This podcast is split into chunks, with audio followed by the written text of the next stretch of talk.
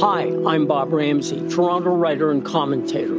Twice a week, I offer my take on the world, from craven politics and unchecked ambition to secret sauces, bitter loss, and fist pumping redemption. They're stories to live by quirky, high style, tear jerking, funny ha ha, sometimes funny peculiar. My tales don't walk down the sidewalk and browse in the windows, they sneak into alleyways and come out onto different worlds.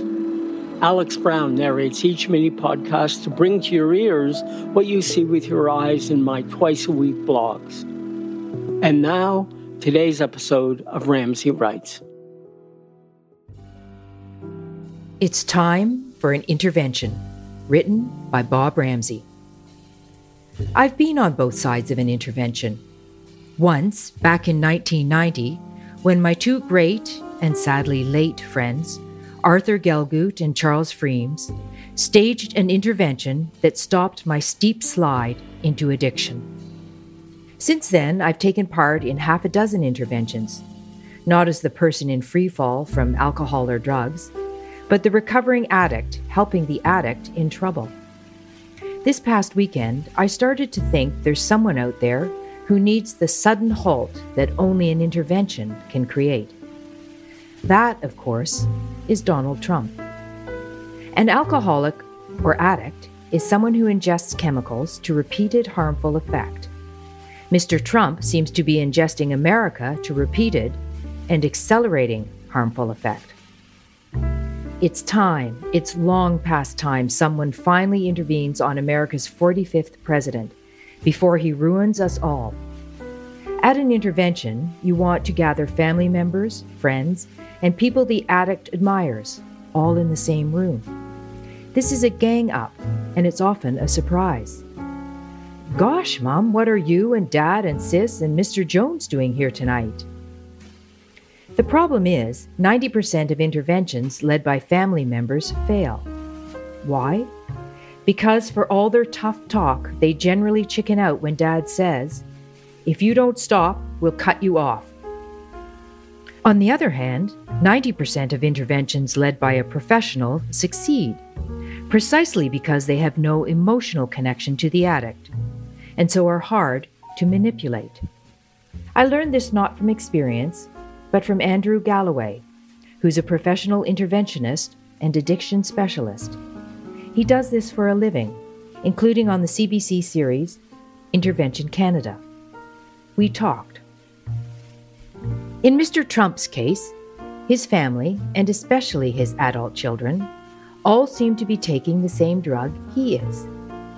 Let's call that drug power.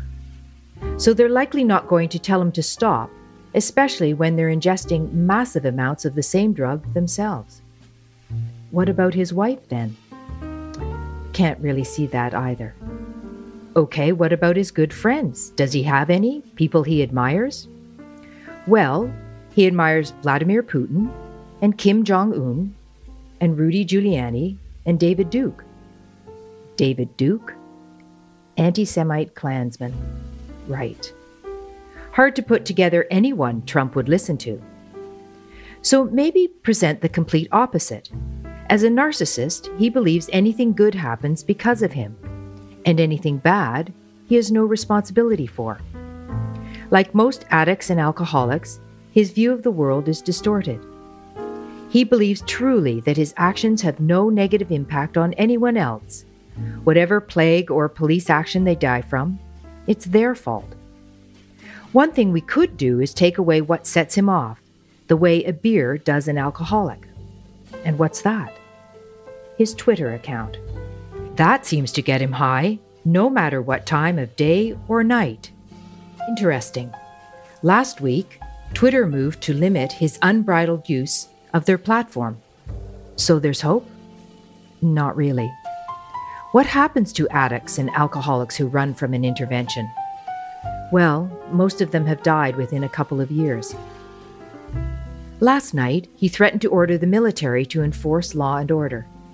But on Saturday night, this man who worked so hard to avoid military service was hiding out in a bunker in the White House. As I said, addicts don't see the world as it is. Today's Ramsay Writes was read by Alex Brown. For more information on Bob Ramsay, his work, and all the other things he does besides writing, go to ramsayinc.com. That's R A M S A Y I N C.com.